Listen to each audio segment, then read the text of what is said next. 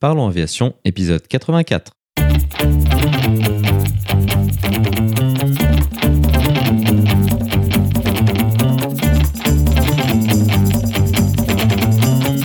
Parlons Aviation, le podcast qui parle de tout ce qui vole. Je m'appelle Antoine et aujourd'hui nous parlons de sécurité des vols à travers le FDM et le LOSA avec Pascal. Nous proposerons également la vidéo de la semaine. Dans sa rubrique culturelle, Olivier nous parlera de l'Airbus A320 et du film Sully.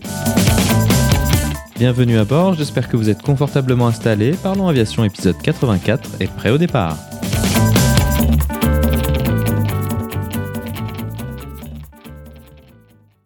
Bonjour et bienvenue dans le 84e épisode de ce podcast. Cette semaine, Pascal est de retour. Pour les nouveaux auditeurs du podcast, Pascal est un pilote de ligne récemment retraité ayant volé sur Boeing 737, 747 et 777, ainsi que sur Airbus A330 et A340. Il est déjà venu nous parler du Vans RV9 qu'il a construit ainsi que de son métier de pilote de ligne sur long courrier. Cette semaine, nous allons continuer en quelque sorte la discussion que nous avons initiée avec Véronique lors de l'épisode 74 sur les facteurs humains et la Just Culture. Une des composantes essentielles qui avait été mentionnée lors de cet épisode était l'importance clé des remontées du terrain afin de pouvoir anticiper les problèmes avant qu'ils ne causent un incident ou un accident. Nous allons donc discuter de deux modes de remontée des items relatifs à la sécurité des vols, le FDM et le LOSA. Tout d'abord, juste avant ça, nous parlerons des ASR ou Air Safety Report, qui sont les rapports rédigés par les équipages lorsqu'ils rencontrent un événement qui leur paraît significatif. Ensuite, nous irons en détail sur le FDM pour Flight Data Monitoring ou en français l'analyse des vols. Ces techniques permettent d'extraire de nombreuses données de l'exploitation d'une compagnie aérienne afin d'en tirer des enseignements et des tendances. Cela nous permettra également d'évoquer l'importance du cadre légal sur l'utilisation de ces données afin de rester dans la Just Culture. Dans un troisième temps, nous nous intéresserons plus particulièrement au LOSA pour Line Operation Safety Audit. Il s'agit de l'observation d'un échantillon de vol permettant de produire des données sur les différentes menaces et problèmes qui peuvent être rencontrés lors des opérations normales. Pascal nous expliquera le déroulement de ces audits et des conclusions qui peuvent en être tirées. Avant de se quitter, Olivier est de retour cette semaine. Il nous parlera de l'Airbus A320 et de son apparition dans le très connu accident sur l'Hudson relaté dans le film Sully. Comme d'habitude, vous trouverez plus d'informations sur les sujets évoqués pendant l'épisode dans la description. Vous la retrouverez à l'adresse parlonsaviation.com/84. Et maintenant, passons donc directement à notre discussion avec Pascal.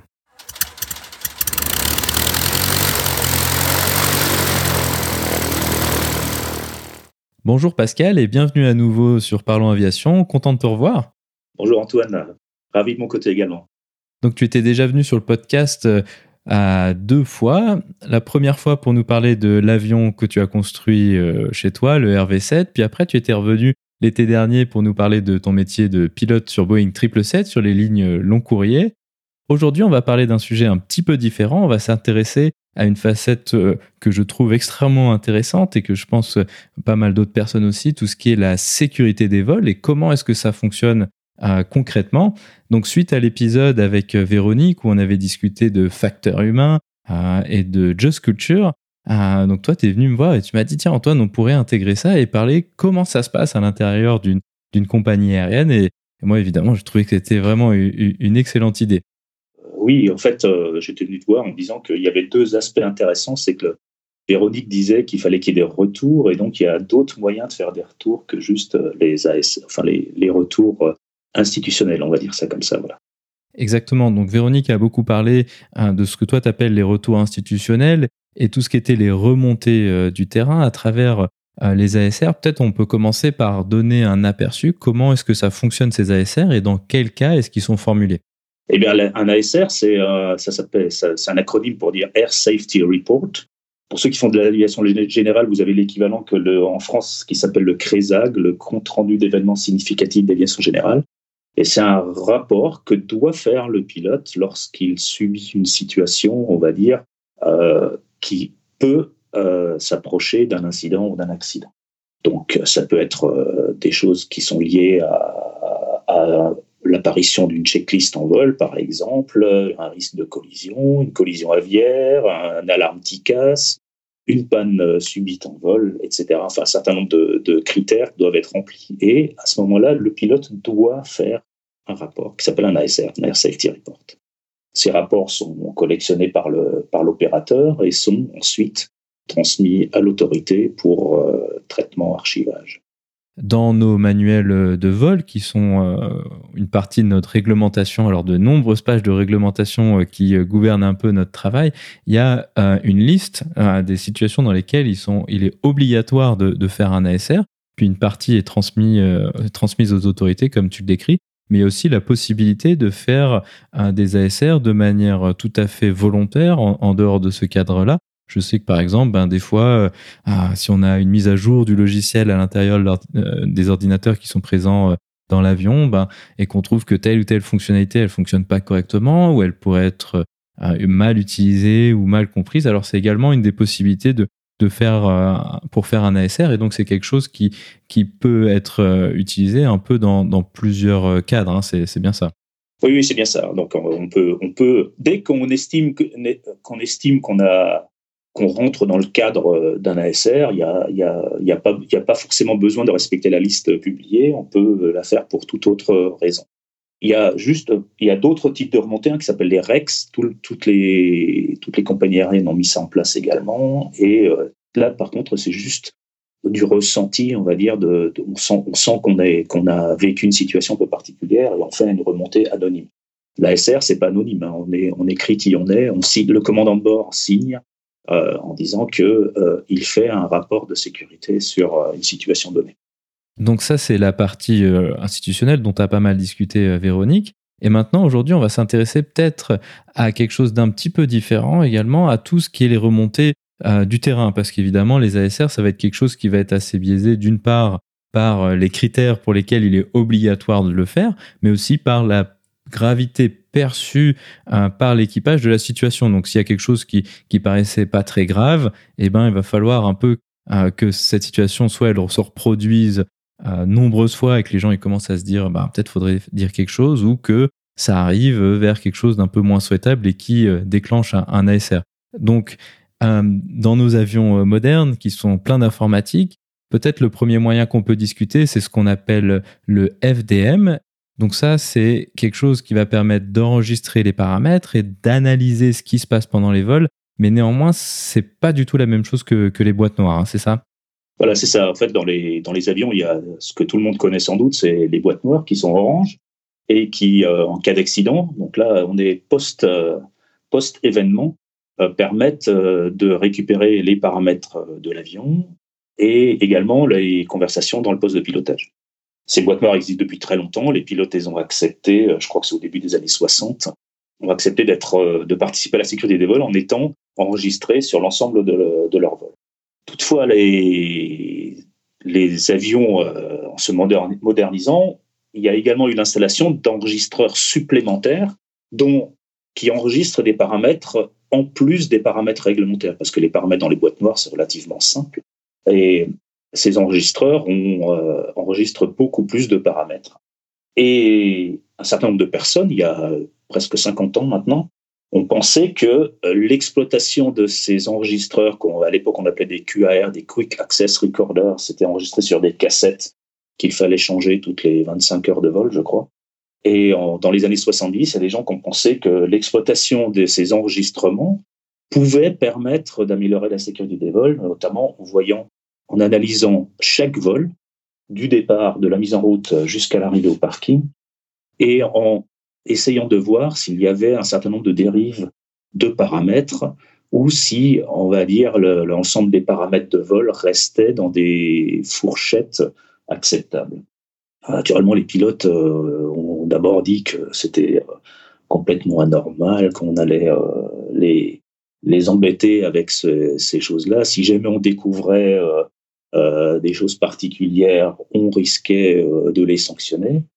Et en 74, en fait, donc à Air France où j'ai travaillé, on a, il y a eu la signature d'un accord. Je crois que c'est le premier ou un des tout premiers qui a été signé dans le monde, qui permet à la compagnie d'analyser l'ensemble des vols avec euh, non pas une immunité euh, des pilotes, mais une procédure assez complexe qui euh, permet d'éviter que l'on sache forcément quels sont les pilotes qui ont fait tel ou tel type de vol mais qui permet de les contacter si on a besoin d'avoir des explications sur quoi que ce soit, et qui permet également, dans des cas extrêmes, de d'appliquer des sanctions. Ce dernier cas n'a, à ma connaissance, même jamais été mis en œuvre euh, dans la, à Air France. Mais l'idée, c'est de dire, on va analyser l'ensemble des vols, on va voir des choses, on va voir si euh, ce qu'on voit permet euh, de modifier peut-être les procédures, de faire de la formation, de donner des explications sur un certain nombre euh, de choses, de demander des explications aux pilotes si on considère que on a besoin de demander des explications et, euh, in fine, euh, d'améliorer l'ensemble de la sécurité des vols du système. Alors, comment ça fonctionne? Ben, On enregistre les vols, on les lit, on les analyse et euh, à partir de là, euh, si le vol rentre, euh, si les paramètres qu'on analyse rentrent dans un certain nombre de critères, ben, on dit que tout s'est bien passé. Si on considère qu'il y a besoin de contacter l'équipage pour avoir des explications, il y a toute une procédure qui se met en œuvre. La personne qui a lu envoie un message. Alors, faut savoir qu'on est en 74-75. Il n'y a pas d'Internet, il n'y a pas d'ordinateur, il n'y a pas de téléphone portable, il n'y a pas d'email, il n'y a pas tout ça. Donc, on envoie euh, une communication à. On dit qu'on veut écrire au commandant de bord de tel vol et on envoie une enveloppe euh, anonyme euh, dans un service qui va se charger de faire le rapprochement avec le commandant de bord de tel vol. La personne qui fait le rapprochement ne sait pas ce qu'il y a dans l'enveloppe et le commandant de bord va récupérer, va récupérer ça, va contacter le reste de son équipage, va faire un retour si nécessaire, va donner des explications et une commission va considérer que les explications sont satisfaisantes ou pas. Elle peut à l'époque, euh, si elle considère que les communications sont, les réponses sont pas satisfaisantes, elle peut euh, rencontrer l'équipage, toujours en séparant les rôles, c'est-à-dire que les personnes qui vont rentrer, il n'y a pas de levée d'anonymat en tant que tel, c'est-à-dire que les personnes qui vont rencontrer l'équipage, elles, euh, elles sont tenues à la confidentialité, elles peuvent discuter avec l'équipage, mais en aucun cas elles ne peuvent communiquer les noms des personnes impliquées euh, à l'entreprise, au management, etc. Donc l'ensemble de l'anonymat est conservé. Alors faut se rendre compte qu'on euh, est dans les années 80, même plus tard. Moi j'ai été confronté une seule fois à cette chose-là, c'était en 2003-2004. On reçoit les, la technologie est pas ce qu'elle est maintenant on reçoit des demandes euh, deux mois après avoir fait un vol. Donc sur long courrier, ça va, parce que si on vous demande ce que vous avez fait sur le Saint-Martin d'il y a deux mois, comme ça m'est arrivé, on a généralement des souvenirs. Si on demande à un commandant moyen courrier ce qu'il a fait sur le Charles de Gaulle de tel jour, tel, euh, il y a deux mois avant, il y a de grandes chances qu'il ait un petit peu oublié ce qui s'est passé. Donc on a, voilà, on reçoit une enveloppe, on regarde euh, ce qu'il y a, et puis on dit, ben voilà, Monsieur Greul, vous avez fait vous avez fait euh, ceci tel jour, est-ce que vous avez une explication euh, rationnelle à nous donner ou pas Ou est-ce que qu'est-ce qui qu'est-ce que vous est-ce que vous avez vu ce qui s'est passé? Parce que souvent les équipages, l'analyse des, vols détecte un certain nombre de choses que les équipages n'ont pas forcément détectées. Les choses que l'équipage détecte pas forcément, par exemple, on, peut euh, une, approche qui est déstabilisée sous forte pente, par exemple, c'est l'approche. c'est pas forcément évident de détecter si on n'a pas de moyens extérieur pour détecter euh, une approche sous forte pente, parfois c'est difficile à voir, c'est pas c'est pas forcément évident. Et donc euh, voilà, l'équipage n'a pas forcément ce qui se passait. Donc dans le temps, ça se passait comme ça. On prenait, on prenait du, ça prenait du temps pour avoir les pour avoir les informations si on voulait que l'équipage euh, intervienne. Maintenant, on peut, on pouvait, il y a un certain nombre de choses. On n'avait pas besoin des équipages pour mettre en œuvre un certain nombre de soit d'informations vers les équipages, soit de soit de voilà. Par exemple, j'ai un, des souvenirs que j'ai, c'est que on avait des on avait encore des 747 sans automanette. Et donc on a, voilà. Et donc par exemple on avait des sur certains vols il y avait des du, il y avait euh, du carburant avec un, un petit peu d'eau ce qui entraînait des petits problèmes de enfin pas des problèmes de fonctionnement mais peut-être des petites dérives des réacteurs de temps en temps. Et donc euh, quand l'analyse des vols a détecté qu'il y avait eu euh, un certain nombre de dérives, de, poussées, euh, voilà, eh ben, les équipages ont été informés que il fallait euh, mettre en œuvre un certain nombre de, procédures. L'analyse des vols permet de, ce genre de choses également, c'est-à-dire des vérifications, des choses différentes que, que ce que rapportent seulement les équipages. Alors, depuis, naturellement, les méthodes ont un peu changé. L'informatique s'est invitée, on enregistre de plus en plus de paramètres et euh, les vitesses de traitement des, données ont largement euh, évolué. On a actuellement, par exemple, euh, le dernier événement qui me soit arrivé à moi, c'est en mois de juin où on fait une approche sur New York et je vais en parler un petit peu plus. Je vais la détailler un tout petit peu parce qu'elle va nous servir de deuxième exemple un peu plus tard. Euh, on fait une approche sur New York, c'est une approche, euh, ce qu'on appelle une approche AirNav. Donc, dans un Boeing, il y, y, a, un point clé à pas rater. Et puis, il se trouve que ce jour-là, le contrôleur nous met un petit peu en retard. Le, on est un petit peu, voilà, un petit peu en retard et on rate le point clé. Et donc, l'approche ne se passe pas tout à fait comme prévu. Il fait très très beau, on débraye tous les automatismes, on termine à vue. Et comme ça turbule en plus un petit peu, bah on est la, la tenue de vitesse est un peu. Je ne tiens pas très bien la vitesse, on va dire ça comme ça. et on passe la fenêtre de stabilisation où tout le monde euh, dit qu'on est stabilisé, on se pose et puis on dégage la piste, on est moyennement satisfait de notre, de notre approche. Quand il y a le silence jusqu'au parking, généralement, c'est qu'il y a un truc qui va pas. Et, donc, on fait euh, parking, on débriefe un petit peu entre nous et puis on se dit peut-être aurait, peut-être qu'il aurait peut-être mieux valu faire remettre les gaz. On était stabilisé au passage de la fenêtre, mais après il y a eu des petites, euh, il y a eu un peu de turbulence, la vitesse a beaucoup bougé. Enfin bref, on est moyennement content. Et, euh, et donc on décide de faire un ASR, voilà, pour dire qu'on a peut-être mis en jeu un petit peu la sécurité. Et on demande en même temps le dépouillement de notre vol, puisque euh, l'analyse des vols permet également à chaque pilote de demander le dépouillement de son propre vol. Et nous, voilà, et pour donner un ordre, d'idée, 48 heures après, on reçoit une réponse en disant que l'analyse des vols n'avait rien détecté de particulier sur ce vol. Donc en fait, on, on s'aperçoit qu'on a, qu'on a maintenant des, des choses qui vont très très vite. En, en 48 heures, on peut avoir une réponse précise à un point. Par exemple, demander sa distance d'atterrissage parce qu'on a eu un doute, demander euh, sur un point particulier. Il y a une échappée de paramètres quelconque en croisière, par exemple, ou c'est peut-être arrivé à certains d'entre vous, et ça arrive de temps en temps, on dans des gradients de vent ou des gradients de température en croisière, et on arrive dans la VMO, dans la MMO. Et donc, on a, voilà, c'est intéressant de savoir ce qui s'est passé exactement, pourquoi. Et donc, en 48 heures, on peut avoir, pour des cas simples, on peut avoir une réponse euh, assez rapide. Donc, la technologie a beaucoup évolué. Elle a tellement évolué que dans certaines compagnies, euh, chaque pilote peut euh, aller voir son propre vol. C'est-à-dire que deux jours après avoir fait son vol ou trois jours après, il a accès à une interface qui permet d'aller visualiser son vol. Euh, voilà, ça n'existe pas dans, la compagnie que je connais, mais ça existe dans d'autres compagnies. Ça, c'est vraiment un, super outil, je trouve. Je sais que j'avais vu euh, passer des articles, British Airways avait cette possibilité. Effectivement, je crois que c'était même plus court que ça. Et euh, ça, c'est vraiment super quoi, de pouvoir aller voir, euh, parce que bon, il y a les points qui posent problème en termes de tendance pour la compagnie ou en termes de euh, stabilité d'approche comme ce que tu as décrit, mais des fois, il y a des choses peut-être toutes bêtes.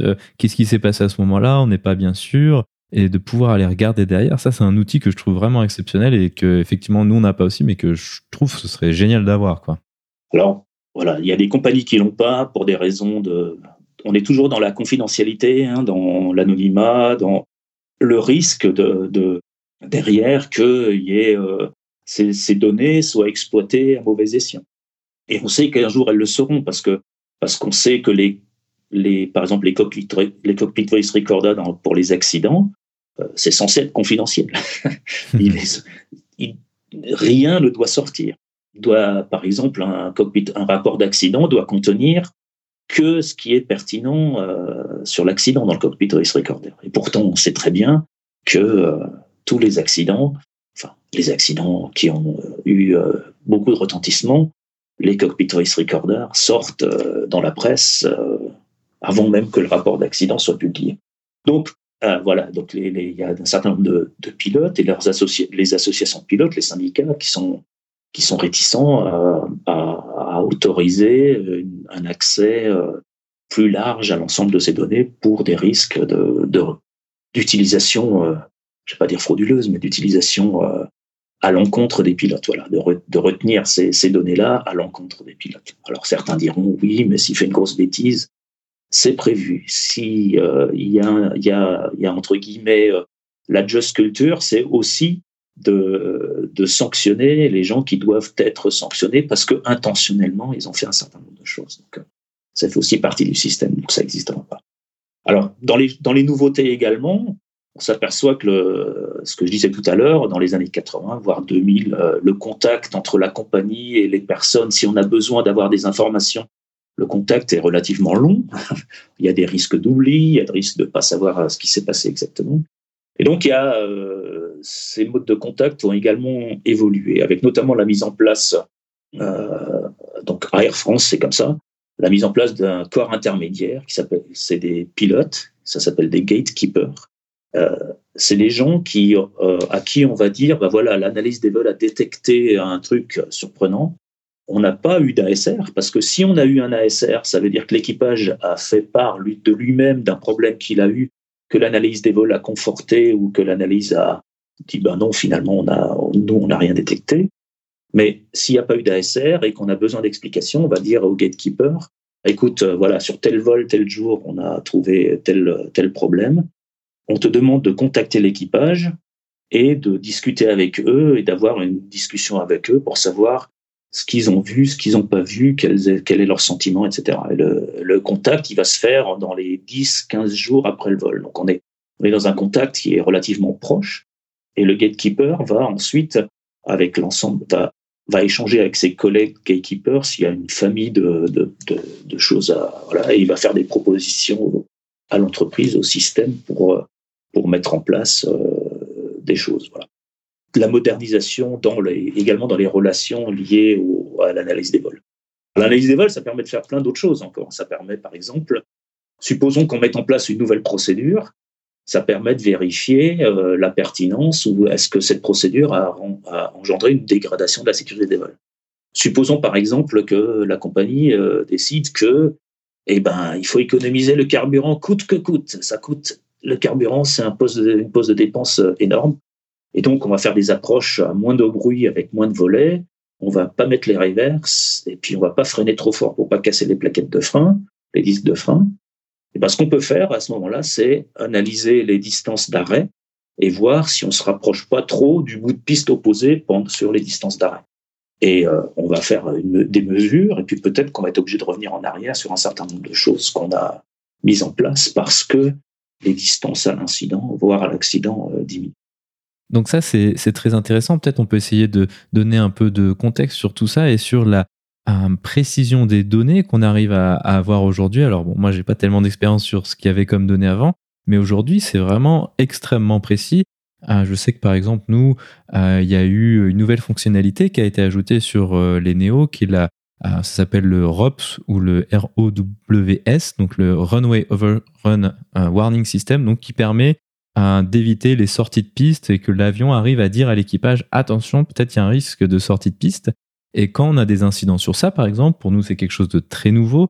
Donc les pilotes le connaissent pas nécessairement, mais suite à une remontée FDM, par exemple, on va avoir ah ben, plein d'informations, avoir les coordonnées géographiques euh, du point de toucher de l'avion par rapport à la piste, euh, le point géographique du début de freinage, la quantité de freinage qui a été appliquée, la vitesse à, à différents points de la piste. Donc ça permet vraiment d'avoir une idée extrêmement précise de ce qui s'est passé. Puis ça, c'est quelque chose qui est euh, qui est valable aussi pour pas mal d'autres remontées. Par exemple, alors moi je sais qu'une fois j'avais eu une remise de gaz et puis on n'avait pas trop bien compris. Moi j'étais tout jeune copie et euh, l'analyse des vols a permis de voir, bah voilà, à 500 pieds, euh, le vent a changé de 20 nœuds. Il était 10 nœuds de face, il est passé de 10 nœuds en arrière. Donc ça permet vraiment une analyse qui est très fine et donc qui permet de, de, de faire des tendances. Et puis après, évidemment, tout ça, on, peut l'utiliser. Exactement. Ça permet également, en cas d'incident, euh, avéré. Donc, il y a eu un incident, on va analyser cet incident. Et on peut également faire de l'analyse à rebours, c'est-à-dire on peut revenir en arrière et analyser euh, l'ensemble des, des, des, vols qui ont eu lieu, euh, sur la, par exemple, sur la même machine au même endroit, et, se dire est-ce est-ce qu'on, est-ce qu'il y avait des tendances ou est-ce qu'on est-ce qu'il y a des choses qu'on n'a pas vues? Bah Parce qu'en fait, les tests n'existent pas forcément pour ce type d'incident. Je pense par exemple à, quelque chose qui est arrivé euh, à un A340 euh, d'Air France, mais le rapport du BEA existe, donc il n'y a pas de confidentialité euh, à, ce niveau-là. C'est un décollage de Bogota, voilà, le décollage est long, enfin bref. Et en fait, même il y a eu un pool entre Air France et Lufthansa pour analyser tous les décollages à 340 de Bogota sur les cinq dernières années ou les six dernières années. Enfin, pour reprendre les, toutes les, enregistrements des cinq ou six dernières années, pour essayer de voir s'il y avait des points qui étaient communs avec s'il y en avait eu d'autres qui étaient il n'y avait peut-être pas eu d'ASR ou pas d'incident ou pas quoi que ce soit, et voir si euh, euh, il y avait des tendances et est-ce qu'on peut euh, mettre en œuvre des actions pour, pour améliorer les choses. Donc en fait, le, le, FDM, c'est c'est c'est c'est en même temps de de la de, de l'analyse presque maintenant immédiate euh, de de ce qui s'est passé si on a un doute quelconque, c'est de l'analyse en continu pour essayer d'avoir euh, des tendances sur un certain nombre de choses ou essayer de voir si on a des endroits où on s'écarte un peu trop de ce qu'on pourrait appeler le milieu de la fourchette. Et c'est également de l'analyse à rebours quand on a eu un incident pour voir si on aurait pu euh, détecter quelque chose ou si on a déjà d'autres choses qu'on n'a pas détectées parce que l'outil d'analyse n'était pas paramétré correctement. Parce qu'en fait, naturellement, tout ça, ça fonctionne si l'outil d'analyse est paramétré euh, correctement et prend en compte les paramètres, les bons paramètres, on va dire ça comme ça. Exactement, donc ça c'est la partie euh, analyse que, que, tu décris là.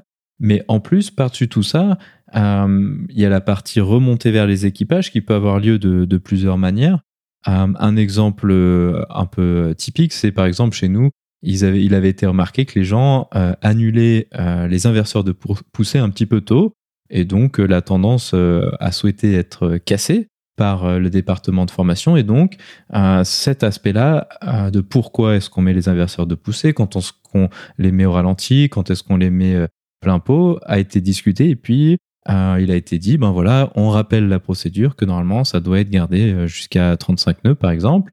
Ou une autre tendance qui avait été détectée à un moment, c'était par exemple, ben, il y avait des atterrissages un petit peu longs. Et puis là, les programmes de simulateurs ont été mis à jour parce qu'on s'était rendu compte que les jeunes copies faisait plutôt des atterrissages longs, donc ça a été intégré dans les, dans les programmes de simulateurs. Et puis ça, c'est quand on a un petit peu de contexte sur d'où viennent ces modifications du programme de formation, on peut assez facilement voir que les tendances, elles, s'améliorent assez vite. Donc dans, dans l'année, il faut à peu près un an pour que tout le monde fasse tout le programme de simu, on voit que ça, ça s'améliore. Et ça, c'est vraiment très encourageant de voir que on arrive à casser une tendance avant qu'il y ait un, réel problème. quoi. Exactement, et ça permet, et comme tu disais tout à l'heure, les analyses peuvent être très très fines.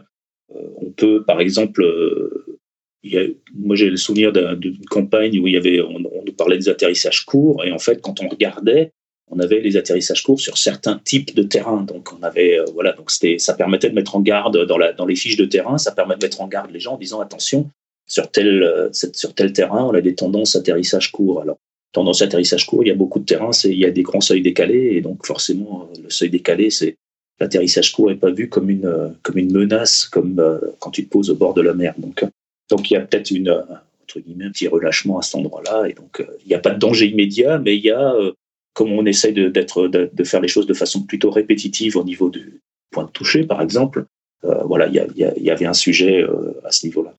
Et, et, donc, on peut, on peut faire un certain nombre de choses. L'avantage de tout système aussi, donc l'intégration de la Just Culture avec l'analyse des vols, c'est que ça permet également de, de mettre en confiance les équipages par rapport à, au fonctionnement dans la compagnie parce que, évidemment, comme on l'a déjà un petit peu mentionné, le FDM n'est pas capable de détecter tout.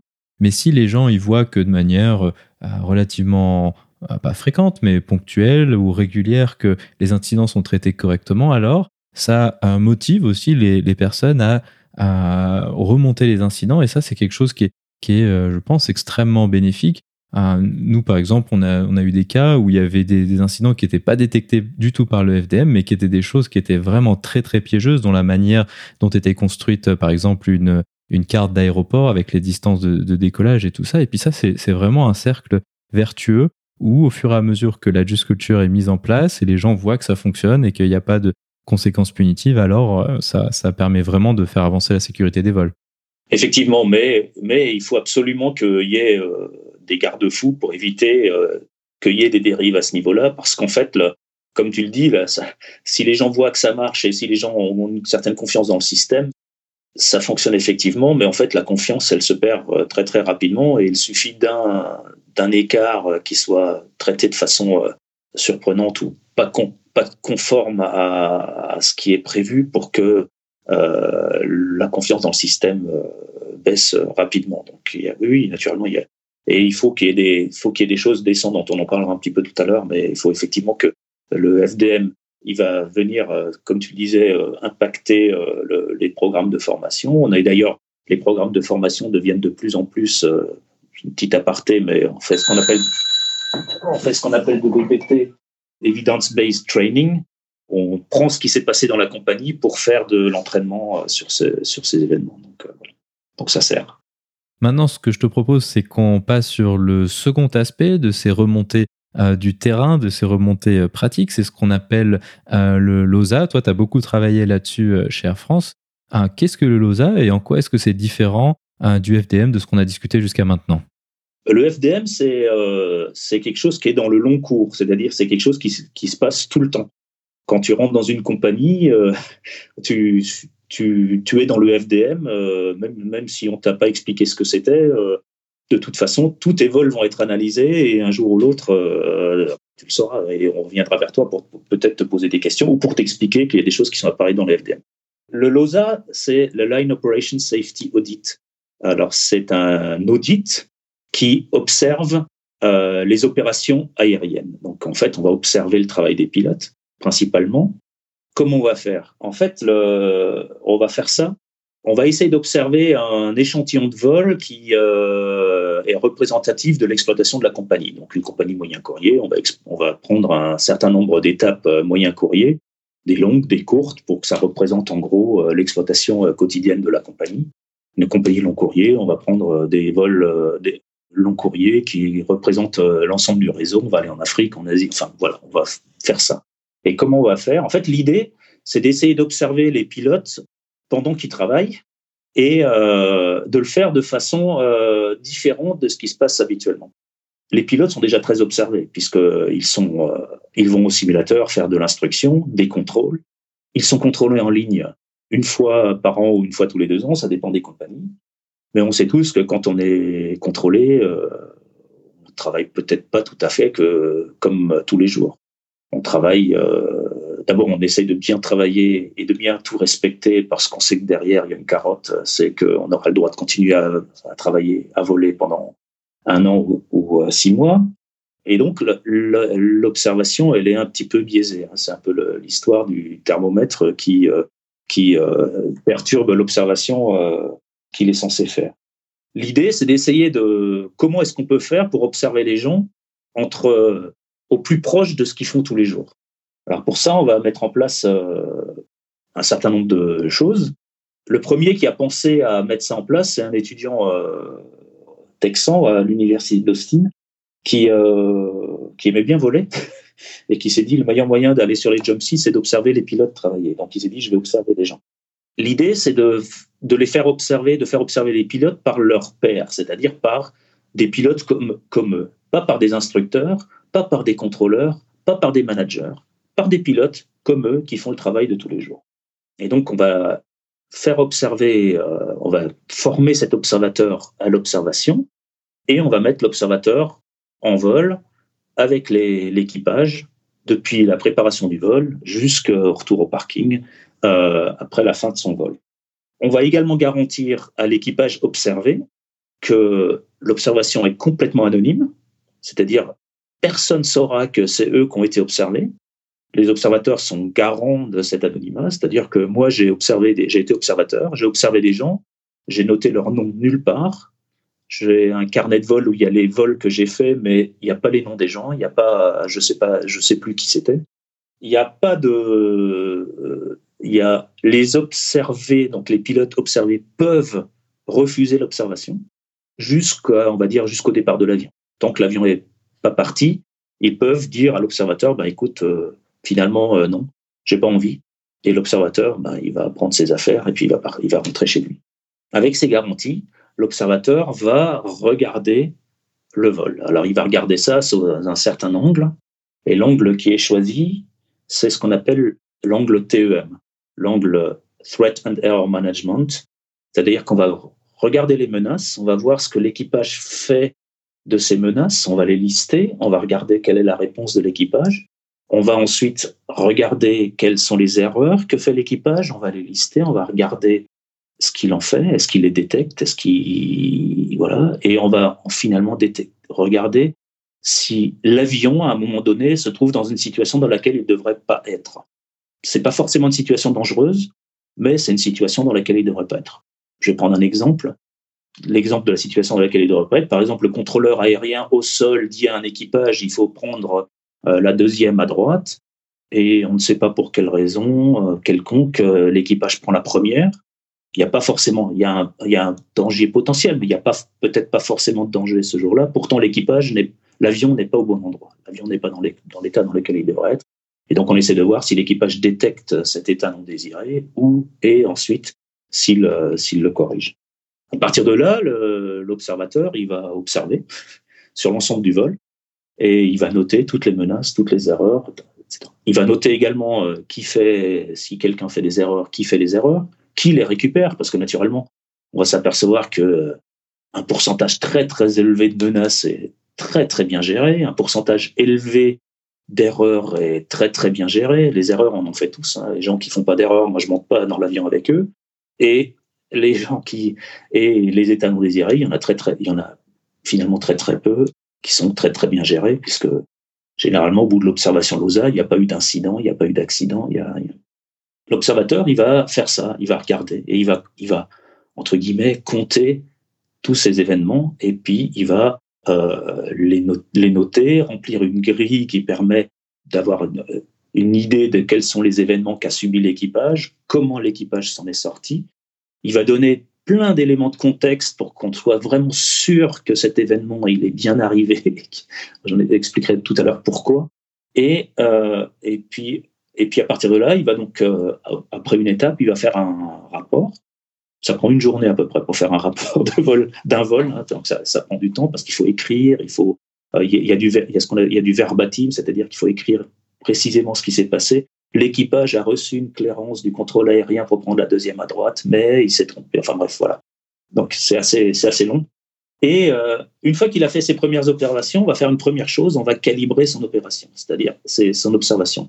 C'est-à-dire l'entreprise qui, l'entreprise externe qui gère ça, elle va venir, elle va lire les premières observations et elle va dire, bah voilà.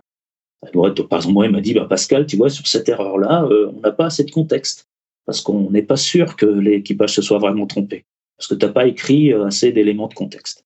Donc, euh, je vais prendre un exemple simple. L'équipage n'avait pas mis en œuvre euh, rapidement, assez tôt, les systèmes anti-givrage. Et donc, j'avais dit, il n'a pas mis en œuvre les systèmes anti-givrage.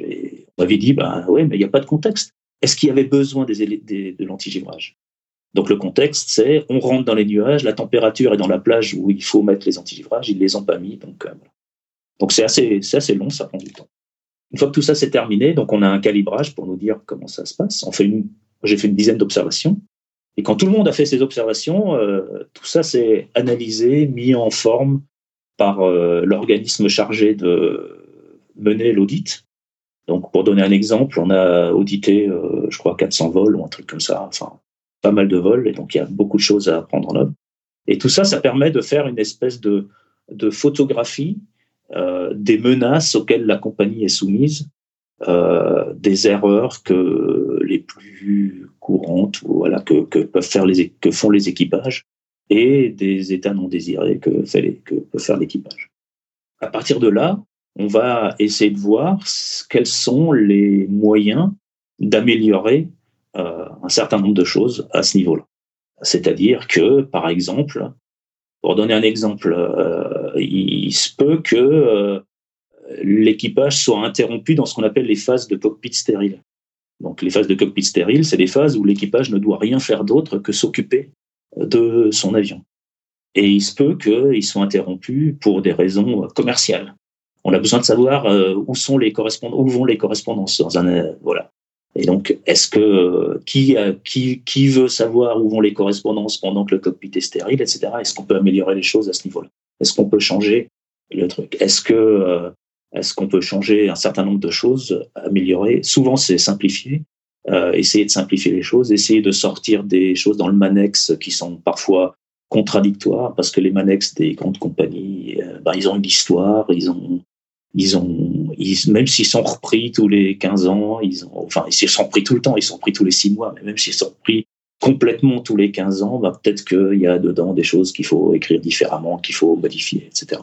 Et donc l'idée, c'est vraiment de, voir comment euh, la compagnie, sur un, un, une observation vraiment courte, quelles sont les choses qu'on peut, euh, qu'on peut euh, essayer de changer. Et pourquoi c'est important que les observations soient bien faites? Parce que parce qu'en fait, souvent la première, euh, la première euh, réflexion des managers ou des dirigeants, c'est c'est pas vrai. D'accord? Voilà. Alors, alors c'est pas vrai, c'est pas tout à fait ça, mais en fait, le, les LOSA, souvent, ça permet de ça permet de découvrir quelque chose qui sont pas forcément connus, mais ça permet souvent de conforter des choses qui sont déjà connues. Sauf que elles sont connues par des moyens ou par des par des, des gens qui euh, font remonter des informations et on sait comment c'est quand c'est toujours la même personne qui par exemple fait remonter une information on dit bah c'est lui il a une lubie il a machin etc donc et là en fait on s'aperçoit qu'il y a des choses qui sont euh, qui sont plus qui existent vraiment. Et si les observateurs ont bien fait leur travail, en fait, ça permet à la personne qui va avoir à gérer, à essayer de faire changer les choses, de dire mais moi je sais, moi j'ai dans dans, dans, ma base de données LOSA là, j'ai j'ai dix, dix, dix fois la passerelle tombe en panne sur le même aérodrome. Est-ce que il y a quelque chose? Ouais, mais c'est pas grave, on va la réparer. Oui, mais non, mais parce que l'équipage, lui, euh, si la passerelle tombe en panne, il perd 10 minutes. S'il perd 10 minutes, il, risque de courir. Et s'il risque s'il court, il risque de faire des bêtises. Et s'il fait des bêtises, il risque, voilà. Et donc, on va trouver un certain nombre de choses. Alors, ce qui est intéressant, c'est que comme ça a été mené par un organisme externe, cet organisme externe peut faire des comparaisons intercompagnies sans donner le nom des compagnies avec, enfin, généralement, on, se compare à des compagnies comparables, mais sans donner forcément le, le, le, les chiffres précis de la compagnie à laquelle on se compare, ça permet de voir est-ce qu'on est plus ou moins par rapport à, par rapport à d'autres compagnies, est-ce qu'on fait plus d'erreurs, moins d'erreurs, etc. Ça permet aussi de trouver des choses un peu euh, générales euh, qui existent, par exemple, dans, tous les LOSA. Par exemple, un truc intéressant sur les erreurs qui existent dans toutes les compagnies, et je crois que le, chiffre est... Voilà. On fait tous des erreurs, forcément. Tous les pilotes font des erreurs, c'est pour ça qu'on met deux pilotes, parfois trois pour essayer de récupérer les erreurs des autres. Hein, et ça marche dans 99% des cas, ça marche euh, super bien. Mais il y a des gens qui font exprès de faire des erreurs. Quand je dis qu'ils font exprès de faire des erreurs, ils décident de euh, de pas faire, de pas appliquer les procédures. Non, mais ça, ça m'embête, tu comprends. Euh, puis ça va nous mettre en retard, et puis ça va faire ceci, et puis ça va faire cela. Et bon, je suppose que tout le monde a connu ça. Et en fait, on s'aperçoit qu'il y a une corrélation entre le nombre d'erreurs volontaires qu'on fait dans un vol et le nombre d'erreurs involontaires. Plus on fait d'erreurs volontairement, plus on dévie volontairement, plus on va faire d'erreurs, plus l'équipage va faire d'erreurs involontaires. En fait, euh, on s'aperçoit que plus, moins l'équipage fonctionne, moins il va fonctionner, d'accord. Et moins on respecte les choses, plus on va faire d'erreurs à côté. Et donc, c'est intéressant de dire ça, par exemple, à un jeune copilote qui rentre dans une compagnie, lui dire, euh, si tu vois ton collègue commencer à dévier beaucoup, faut te méfier parce que toi aussi, tu risques de, dévier, de, involontairement de faire des erreurs parce que ça t'énerve, parce que ça te stresse, parce que pour, diverses raisons. Par exemple, c'est le genre de choses qu'on peut, qu'on peut trouver à ce niveau-là. On peut trouver que le Manex, par exemple, il a des injonctions contradictoires. Vous devez en même temps aller vite, mais en même temps euh, pas aller trop vite parce que sinon, euh, voilà, vous risquez de faire des bêtises. Enfin, parfois il y a, y a des choses qu'on peut, puis il y a, y a des choses qui sont, on s'est aperçu par exemple, sans rien dévoiler de, de, de dramatique, que euh, y avait des informations qui étaient disséminées dans plein de manuels différents et qu'il fallait tout faire la synthèse. Donc c'était intéressant de dire bah, pourquoi on mettrait pas une synthèse dans un manuel et puis voilà. Ça, ça, ça c'est obligatoire dans une compagnie aérienne, si je dis pas de bêtises. oui, oui, non, non, mais, non, mais, même, mais même dans le même manuel. Je vais, te, hmm. prendre un exemple simple. Euh, c'est dit qu'il faut faire un briefing euh, avant l'arrivée. Il faut faire un briefing alors avant l'arrivée. Donc le briefing avant l'arrivée, on va parler de l'arrivée, de ce qu'on va faire, etc. Mais en fait, euh, là où c'est marqué qu'il faut faire le briefing arrivé, il y a trois, quatre lignes qui expliquent ce qu'il faut mettre. Et puis après, tu trouveras 15 pages plus loin, tu trouveras un item sur euh, je sais pas quoi qui va dire il faut en parler dans le briefing arrivé. Mais c'est pas repris dans la page principale du briefing arrivé, c'est repris ailleurs. Puis tu en as encore un autre. Et puis tu t'aperçois que euh, il y a des choses qui, du briefing arrivé qui sont dans le Manex A, dans, dans ce qu'on appelle, oui, dans le Manex A, je sais pas comment ça s'appelle dans, dans les compagnies anglaises, le Ops Manual. Exactement. Et tu en as d'autres pour le même briefing qui sont repris dans le manuel de l'avion. et ça parle, ça dit pas toujours la même chose. Donc voilà, donc on peut, voilà, il y a, ce genre de choses. Ça permet de faire un certain nombre de choses. Ça permet également de créer, par exemple, sur un sur un des trucs, a il y a une division de vol qui a créé une séance avec un certain nombre de points saillants de ces observations. Ça a permis de conforter à l'époque où ça s'est passé à Air France, c'était ça fait suite aussi à un des épisodes que tu as fait juste après la Just Culture, qui était la France 447. C'était un petit peu après la France 447. Ça, ça a aussi permis de, de, de, de, de conforter ou de, dire ben, les changements, il faut les faire, ils sont nécessaires. On va, on va, voilà, on a, on a besoin de faire un certain nombre de choses. Et donc ces audits, ça, ça permet ça, ça permet de, de, ça permet de, mesurer vraiment euh, l'exploitation euh, au jour le jour. Alors il y en a qui disent, euh, tout à l'heure je disais, l'observateur il comptabilise les menaces, les erreurs, etc. Il dit, oh, il a fait un travail de comptable, il a, il a mesuré. Alors, il, il, et on mesure toutes les erreurs, même, des erreurs, euh, entre guillemets, bénignes ou banales. Et donc après, c'est à la compagnie de faire le tri entre ce qu'elle considère comme étant important et pas important. Et de... En fait, l'entreprise qui fait l'audit, elle va pas proposer de solution. Elle dit juste, voilà, moi, ce que j'ai vu, ce que, vos observateurs ont vu, c'est ça.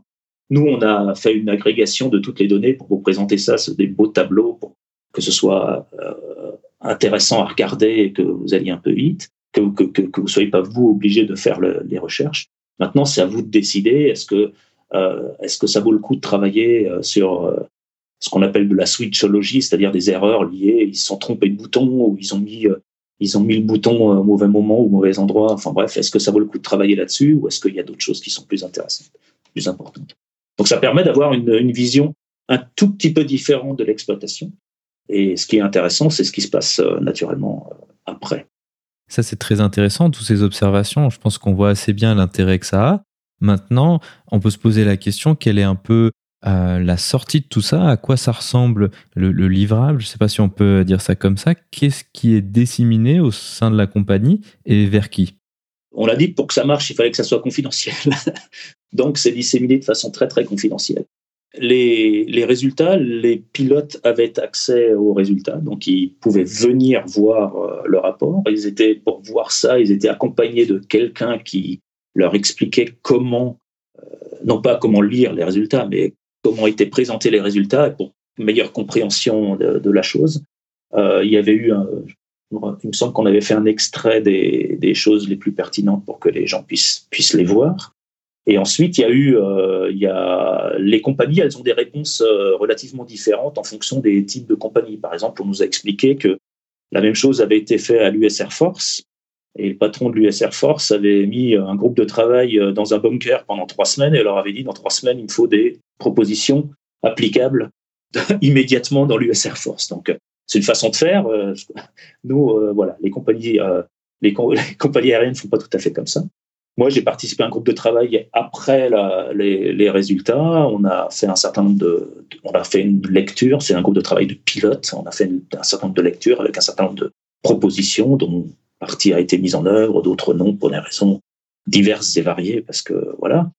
Et euh, toutes les toutes les toutes les compagnies ont des réponses euh, forcément euh, différentes. Une chose intéressante, c'est que en fait, euh, je parlais des, des, observateurs, mais en fait, il y a des compagnies qui ont décidé quasiment d'intégrer l'OSA dans leur façon de travailler, euh, dans leur façon de travailler euh, quotidienne. C'est-à-dire que leurs observateurs, leurs contrôleurs en ligne, sont quasiment des observateurs LOSA. C'est-à-dire que ils essayent de faire le contrôle en ligne de façon complètement euh, euh, sans, sans, en essayant de mettre les ceux qui sont contrôlés le plus à l'aise possible, le plus, le, qu'ils puissent travailler le plus naturellement euh, possible. Je sais qu'il y a, alors il y a des, il y a sans doute des, des endroits dans le monde où c'est plus facile que dans d'autres. Et euh, je sais par exemple que Qantas euh, travaille quasiment comme ça, c'est-à-dire que ils ont un LOSA permanent qui est fait par leur par leur par leur contrôleur en ligne. Et ils ont décidé d'adopter la grille, etc. À Air France également, on a adopté une grille qui, qui est une grille TEM, qui sert à l'ensemble des observations, que ce soit au simulateur, que ce soit une grille qui s'approche de celle du LOSA, même si on sait que les conditions sont pas tout à fait, tout à fait les mêmes, mais le, principe du type d'observation, de comment on observe le travail des gens, reste est, fortement ancré dans cette, dans, cette, dans cette façon de faire. Et, et donc le, après, ce que la compagnie fait, voilà, il y a des groupes de travail. Souvent, les groupes de travail, c'est pas eux qui sont chargés de la mise en œuvre. La mise en œuvre, c'est d'autres personnes, et naturellement, elles sont confrontées à d'autres problèmes. Alors, est-ce qu'elles voilà, la mise en œuvre, elle se fait, elle se fait pas? C'est, c'est, c'est, Et pour voir si le résultat, s'il y a eu des résultats, bah, il faut faire, faut laisser le temps. Tout à l'heure, tu disais qu'il fallait un an pour que tout le monde ait passé le, ait passé le, comment dire, le, ait fait l'instruction annuelle.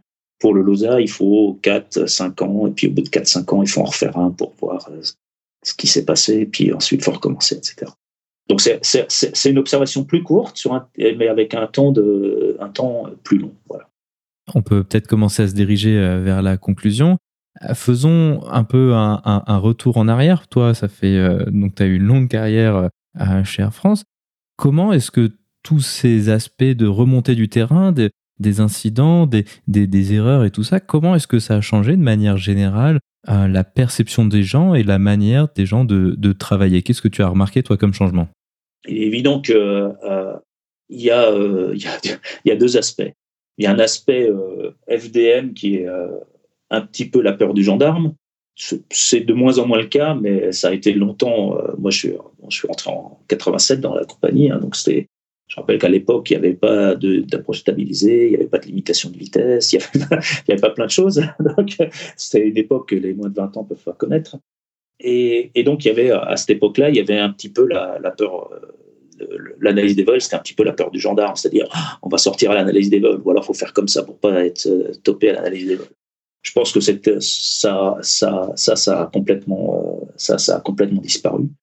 Et euh, ce qui est, intéressant en fait dans, dans tout ça, c'est que là on a vu tout, tout, ce qui remontait en fait dans le système pour essayer d'améliorer le système.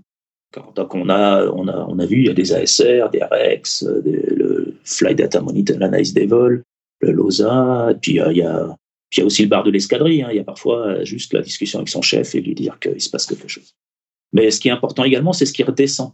C'est-à-dire qu'il faut aussi que, on en a, parlé un petit peu, ça redescend dans la formation, ça redescend dans les, les modifications des procédures, des manuels, et puis, mais il faut aussi que ça redescende vers les pilotes, c'est-à-dire qu'il faut aussi que les pilotes aient accès à un certain nombre de choses.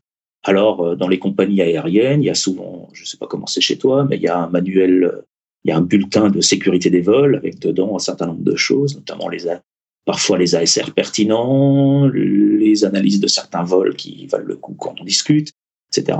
Il faut que ça, il faut absolument que ça redescende vers, vers les pilotes pour que les pilotes puissent d'abord se rendre compte que ils sont pas les seuls à qui il arrive des choses, euh, mais aussi que euh, le, le, il se passe des choses dans la, dans, dans la, dans la compagnie dont ils n'ont pas forcément euh, connaissance parce que, bah, parce que on fait un métier un peu atypique. Hein. Quand on va au bureau, c'est pour en partir. Donc, euh, quand on va dans la compagnie, c'est pour pas y, enfin, c'est pour tout de suite en repartir. Donc, on a, on n'a pas, on n'a pas cet aspect euh, où on, sait ce qui se passe par, par discussion dans la journée, à la cantine, etc. On a, il y a des choses qu'on sait, mais il y a peut-être des choses qu'on a besoin de savoir différemment. Donc il faut absolument qu'il y ait des, qu'il y ait, qu'il y ait des, des redescentes, c'est-à-dire que les, les, gens puissent avoir accès à un certain nombre de choses, euh, que ce soit euh, les REX, que ce soit voilà. Donc il y a des publications dans les compagnies qui permettent d'avoir ça.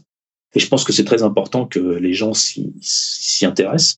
Je sais qu'il y a, voilà, tout le monde s'y intéresse pas, mais et pourquoi c'est très important que les gens s'y intéressent? Parce que, euh, comme une espèce de boutade, j'avais l'habitude de dire à mes stagiaires quand euh, à l'embauche il y a quelques années, vous allez faire un certain nombre d'étapes à Air France. Moi, je suis, euh, je suis plus à Air France depuis, depuis deux mois maintenant. Euh, j'ai fait à peu près 5000 étapes dans ma carrière, 33 ans de carrière. Bon, j'ai fait pas mal de longs courriers, donc pas tant d'étapes que ça. 5000 étapes. Il m'est arrivé un certain nombre d'événements. Et 5000 étapes, c'est ce que fait une grande compagnie aérienne en une semaine. Ça veut dire que moi, toute ma carrière, tout ce qui m'est arrivé euh, en 33 ans, ça arrive euh, toutes les semaines dans une grande compagnie aérienne. Ça veut dire que j'aurais pas assez de mon expérience de 33 ans pour vivre toutes les situations euh, possibles et imaginables, heureusement d'ailleurs. Mais ça veut dire qu'il faut que je me nourrisse de l'expérience des autres. Ça veut dire qu'il faut que, pour me faire des idées, pour avoir des, pour me préparer, pour anticiper un certain nombre de choses, il faut que j'apprenne des autres. Il faut que j'apprenne ce qui s'est passé ailleurs. Alors ça peut être dans sa compagnie, ça peut être ailleurs, ça peut être sur Internet. Il y a plein de choses intéressantes, des sites très intéressants sur Internet qui permettent de, voir les événements qui se passent dans des compagnies aériennes. Je pense qu'il faut qu'on se nourrisse de ça. Donc il faut absolument que les compagnies aériennes partagent euh, ce qui se passe. Alors je sais que c'est compliqué. Hein. C'est un peu comme la, sûreté nucléaire. Hein. Personne ne veut partager les événements nucléaires parce que, parce que ah oui, puis partager ce qui se passe dans une compagnie aérienne, c'est euh, pour un dirigeant, c'est en même temps accepter qu'il y a entre guillemets des faiblesses. Mais des faiblesses, il y en a, c'est évident. Tout au début de notre discussion, tu avais commencé un peu à parler de l'aviation générale. Je pense que ça peut être intéressant de, de faire un petit parallèle avant de se quitter. On voit bien tout ce qu'on a discuté dans le cadre des compagnies aériennes, c'est des choses qui euh, reposent sur le fait que euh, c'est très structuré avec des manuels d'exploitation, des gens qui sont évidemment salariés et, tout genre de choses. Mais évidemment, dans l'aviation générale, c'est plus quelque chose euh, en général pour le loisir. Est-ce qu'il y a aussi des efforts qui sont faits un peu dans, dans ce sens-là et des apprentissages qui sont tirés de la ligne, même si évidemment c'est un petit peu plus compliqué du fait que ce soit moins structuré? Je suis pas un spécialiste forcément de la chose. Je sais donc il y a euh, il y a il y a ce qu'on appelle dans toutes les fédérations aéronautiques euh, il y a un système de REX hein, qui permet de faire remonter des informations, qui permet d'y avoir accès. J'ai pas regardé le site de la FFA, mais il se trouve que ces derniers jours j'ai regardé le site de la FF Plume et de la Fédération française de vol en planeur. Et euh, on a accès sur ces, sur ces sites à des REX. On peut faire un REX, on a accès à des REX. On voit euh, que euh, la FFA également euh, fait un certain nombre de choses, la DGAC également. Par exemple, la DGAC faire descendre suite à des événements, à des, remontées, faire, descendre a fait récemment, par exemple, une vidéo sur le fait qu'il fallait pas avoir peur de se déclarer en Médée quand on était perdu. Donc, ça vient directement d'événements qui se sont produits. Alors, malheureusement, souvent, c'est des événements tragiques, mais il y a aussi un certain nombre d'événements non tragiques qui ont conduit sans doute la DGAC à mettre à, créer cette, euh, cette vidéo. Et donc, il y a, également des, remontées. Alors, c'est forcément, c'est, euh, c'est un petit peu plus, entre guillemets, je dis pas que c'est plus compliqué, mais quand, on, vit un événement euh, tout seul dans son avion, on en parle à son instructeur, et puis l'instructeur, il va, il va peut-être, il va peut-être nous conforter ou pas, et ça fera pas forcément l'objet d'un rapport qui permet de le partager. Et puis, il y a le fait que euh, il y a une partie des choses partent vers l'autorité, et donc euh, l'autorité, euh, dans les pays latins, l'autorité, c'est toujours un peu, on, est, on a toujours un petit peu de méfiance, on va dire ça comme ça, et on se dit toujours, ah oui, mais il va se passer ça, pourquoi, et comme. Mais je crois que le, principe est le même. Si on peut partager euh, ces expériences, si on peut les, en faire profiter les autres, euh, ça évitera peut-être, si ça évite à une seule personne de se mettre dans une situation euh, délicate, euh, pourquoi pas? Il faut, à mon avis, il faut, il faut le faire. Ainsi se conclut donc cette discussion. Pascal, bah déjà, merci beaucoup d'avoir accepté de venir une fois de plus sur le podcast et de nous avoir parlé de tous ces aspects de sécurité des vols. Merci Antoine, à bientôt.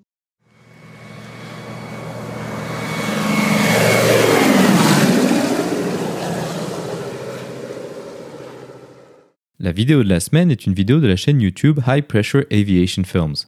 Elle propose l'enregistrement vidéo d'un atterrissage à Toronto vu du cockpit d'un magnifique Airbus A350. On peut y voir un début d'approche au-dessus d'un plafond nuageux suivi d'un joli atterrissage au milieu d'un paysage canadien enneigé.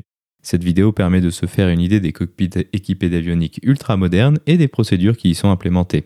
Vous trouverez le lien vers la vidéo dans la description ou en allant sur le lien parlonsaviation.com slash vidéo 84 sans accent sur le E de vidéo.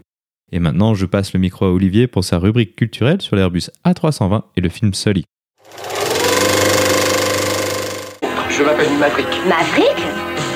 C'est pas un nom, ça, c'est un sobriquet. Tu saurais le faire voler. Tu l'as bien fait voler, toi. Correction alpha sans résultat. Sélecteur de secours, je ne peux pas dresser. Rupture de circuit, rupture... Recherche Mirage 2000 en provenance de Farnborough, dans le 050 de votre position pour 60 nautiques, niveau 350.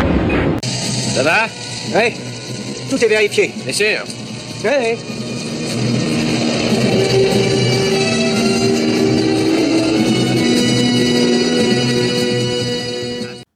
À tous et bienvenue dans l'épisode 10 de Avion légendaire, aujourd'hui consacré à l'Airbus A320 et au film Sully.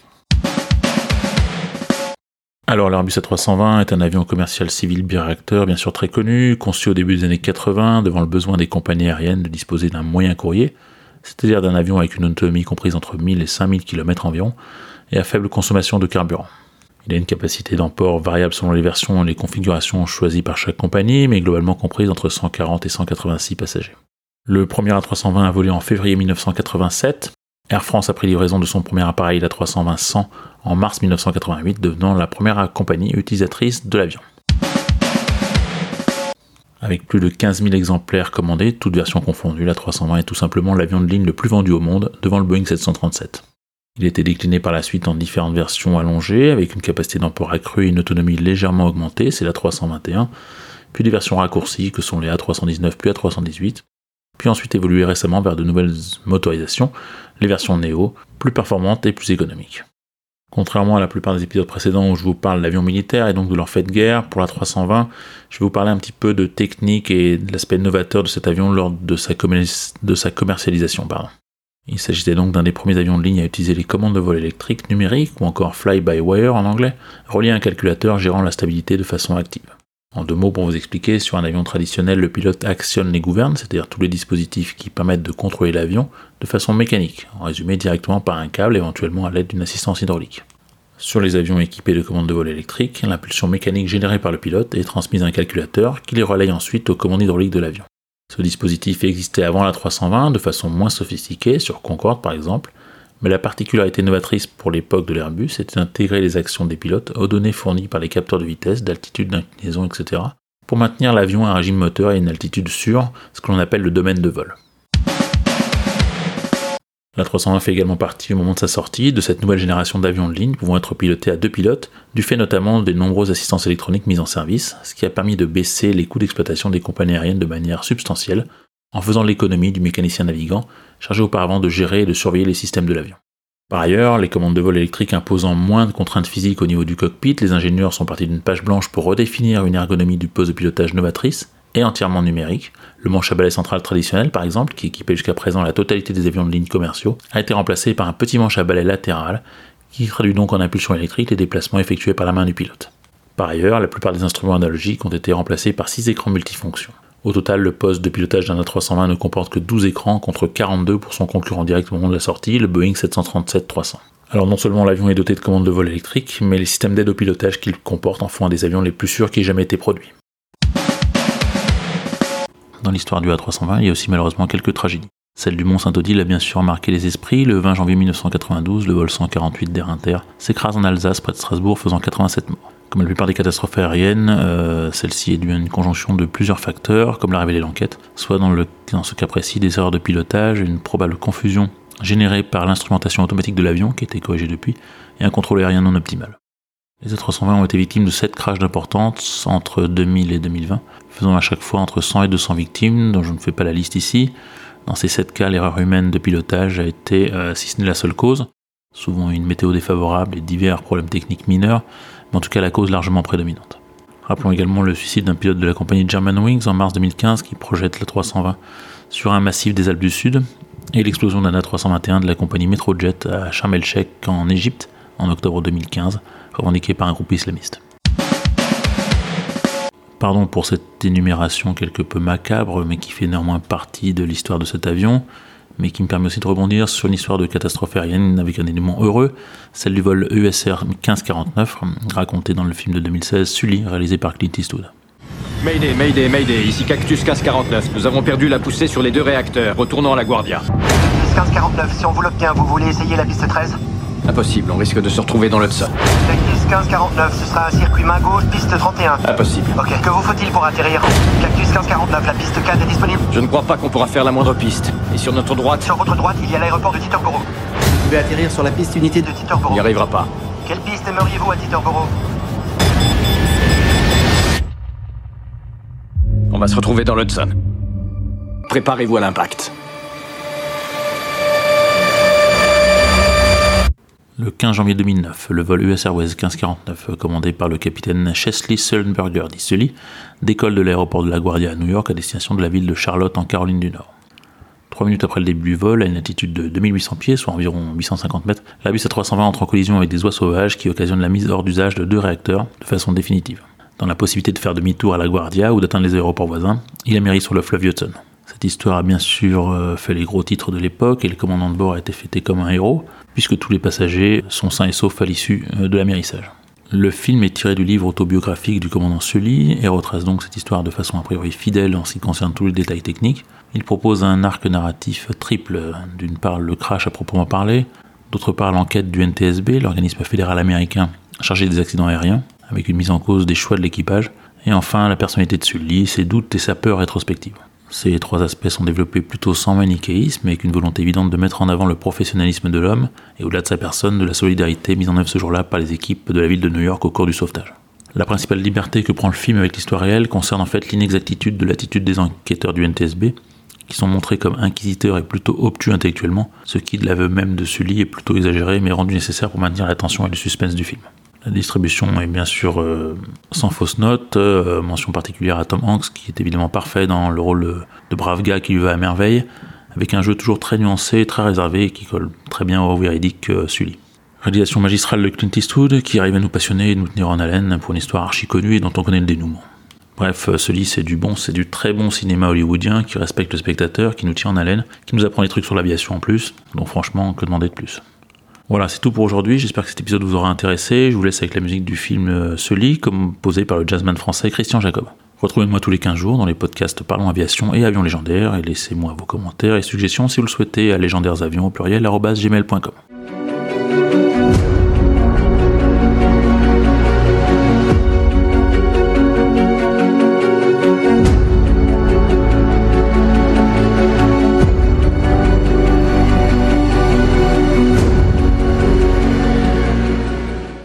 Ainsi se conclut donc le 84e épisode de ce podcast. J'espère qu'il vous a plu et je vous invite à vous abonner sur votre application de podcast favori. Également, n'hésitez pas à laisser un avis 5 étoiles sur iTunes, ce qui permettra à d'autres personnes de découvrir ce podcast. Je tiens à remercier Pascal d'avoir accepté de revenir sur le podcast pour nous parler de sécurité des vols. Je tiens également à remercier Olivier pour le travail fourni pour sa super rubrique culturelle. La description de cet épisode est disponible sur notre site web parlonsaviation.com/84. Si vous avez des questions, des remarques ou des suggestions, n'hésitez pas à nous contacter sur contact@parlonsaviation.com. Si vous voulez recevoir des notifications lors de la sortie de nouveaux épisodes, vous pouvez vous inscrire à la newsletter dans la barre latérale droite de notre site parlonsaviation.com. Vous pouvez également nous suivre sur Twitter sur @parlonsaviation et sur Facebook. En vous souhaitant des vols nombreux, je vous remercie d'avoir écouté ce 84e épisode de Parlons Aviation.